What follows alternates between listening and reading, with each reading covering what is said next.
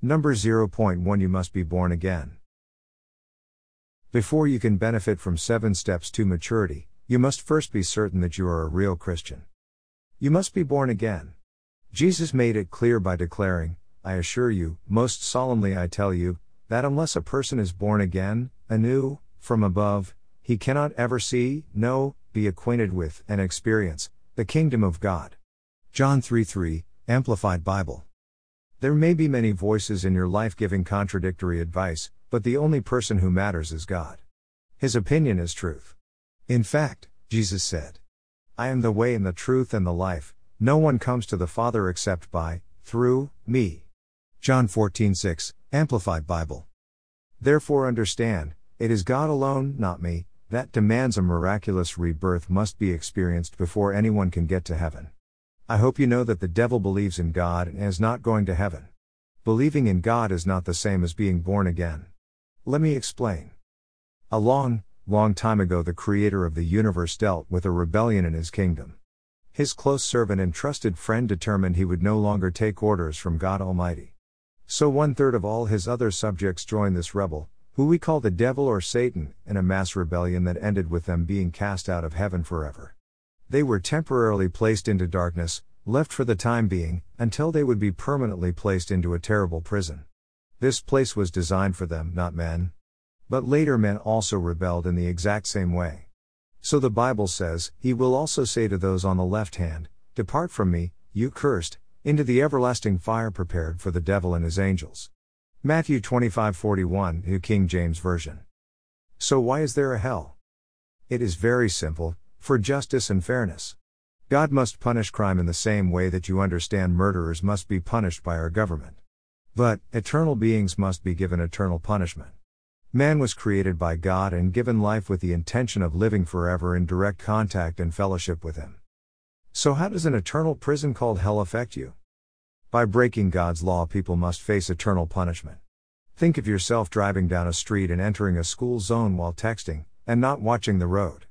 You look up after typing a long phrase too late to see a child in your path and you kill her.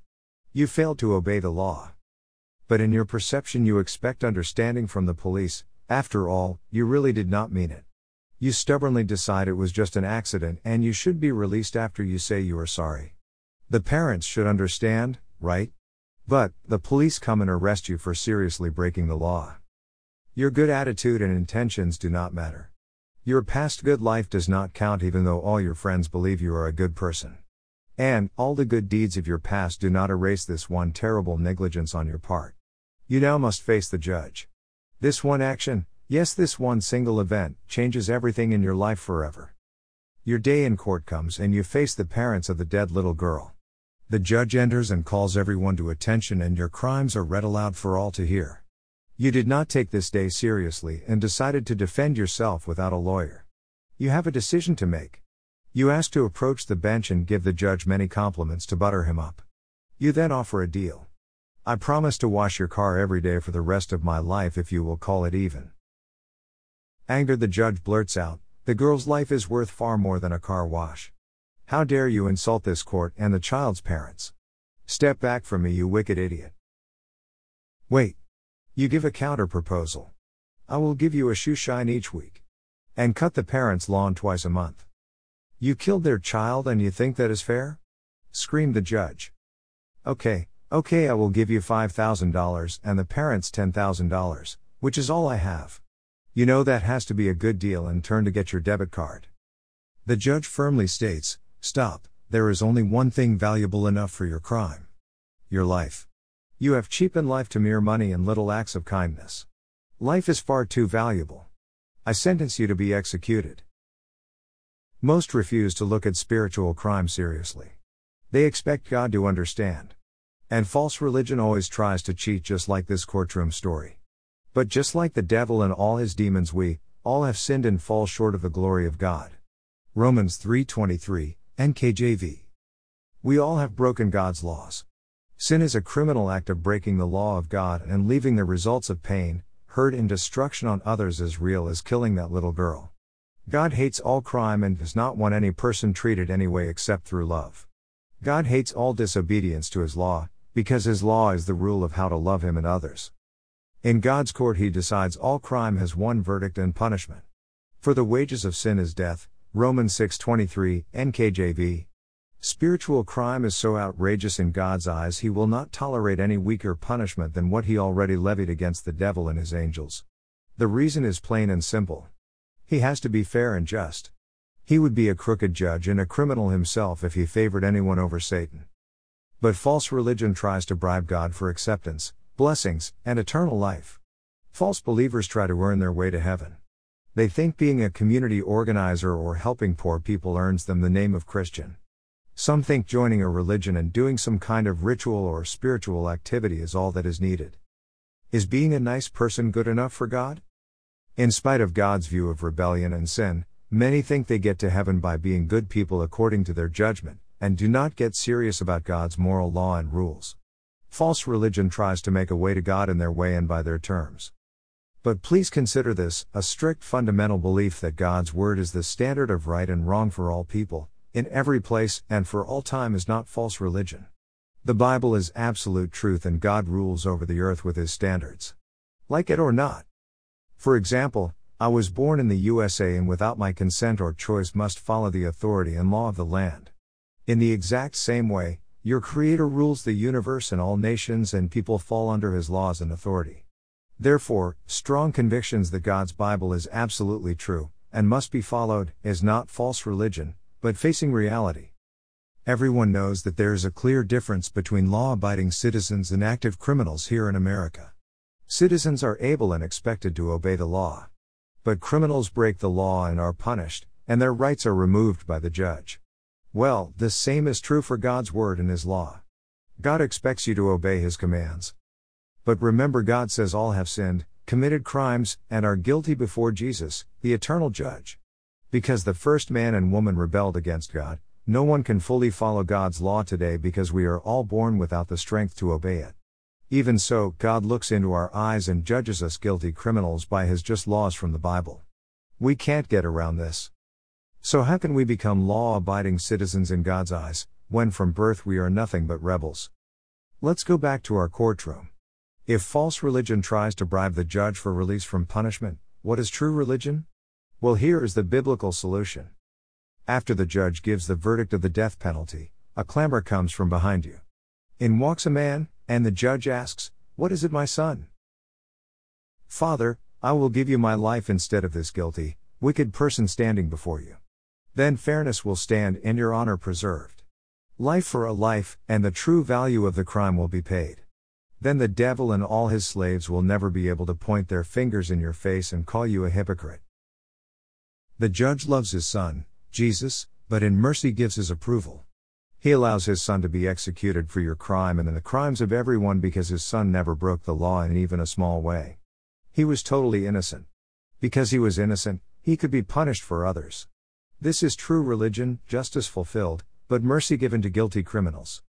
But, he makes his ruling with a very narrow application. This gift of forgiveness will only be given with the following stipulations. Number 1. No one who claims they are a good person, innocent of evil, will ever enter his eternal heaven.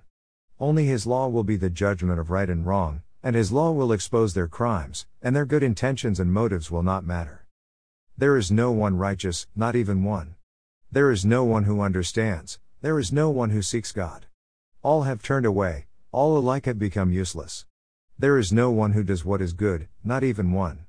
Their throat is an open grave, they deceive with their tongues. Viper's venom is under their lips. Their mouth is full of cursing and bitterness. Their feet are swift to shed blood, ruin and wretchedness are in their paths, and the path of peace they have not known. There is no fear of God before their eyes. Now we know that whatever the law says speaks to those who are subject to the law, so that every mouth may be shut and the whole world may become subject to God's judgment. For no one will be justified in his sight by the works of the law, because the knowledge of sin comes through the law. Romans 3:10 20, Holman Christian Standard Bible. Number 2. When any person wanting a relationship with God, the creator and judge, approaches him, they must begin on his terms not theirs. His will and nature are clearly revealed in the Holy Bible, nowhere else. To find God, you do not need to search the world, you only need to read the Bible, His love letter to mankind. So this means You must turn around and follow Jesus. There is no other salvation. Jesus told him, I am the way, the truth, and the life. No one can come to the Father except through me. John 14:6, NLT. God will greatly help you here because the Holy Spirit works powerfully to show you your crimes. Be honest and face the truth about yourself. The Bible is clear and lists sin and remember God's word says, From that time Jesus began to preach, crying out, Repent, change your mind for the better, heartily amend your ways, with abhorrence of your past sins, for the kingdom of heaven is at hand. Matthew 4:17, the Amplified Bible.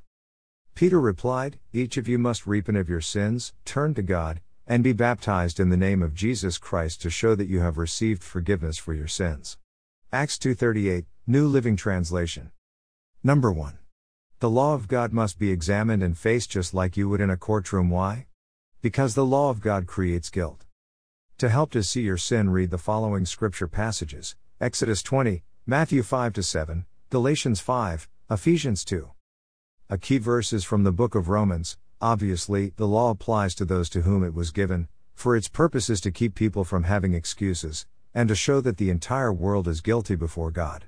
Romans 3:19 NLT. Paul warns us by writing, when you follow the desires of your sinful nature, the results are very clear: sexual immorality, impurity, lustful pleasures, idolatry, sorcery, hostility, quarreling, jealousy, outbursts of anger, selfish ambition, dissension, division, envy, drunkenness, wild parties, and other sins like these. Let me tell you again, as I have before, that anyone living that sort of life will not inherit the kingdom of God. Galatians 5:19 21, NLT. Number 2. Respond to your guilty verdict with full admission of your specific crimes, followed with deep sadness. Why? Because guilt creates godly sorrow.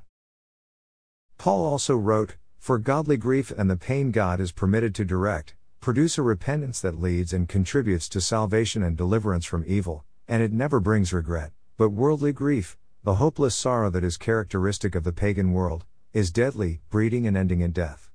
2 Corinthians 7:10, the Amplified Bible. Number 3.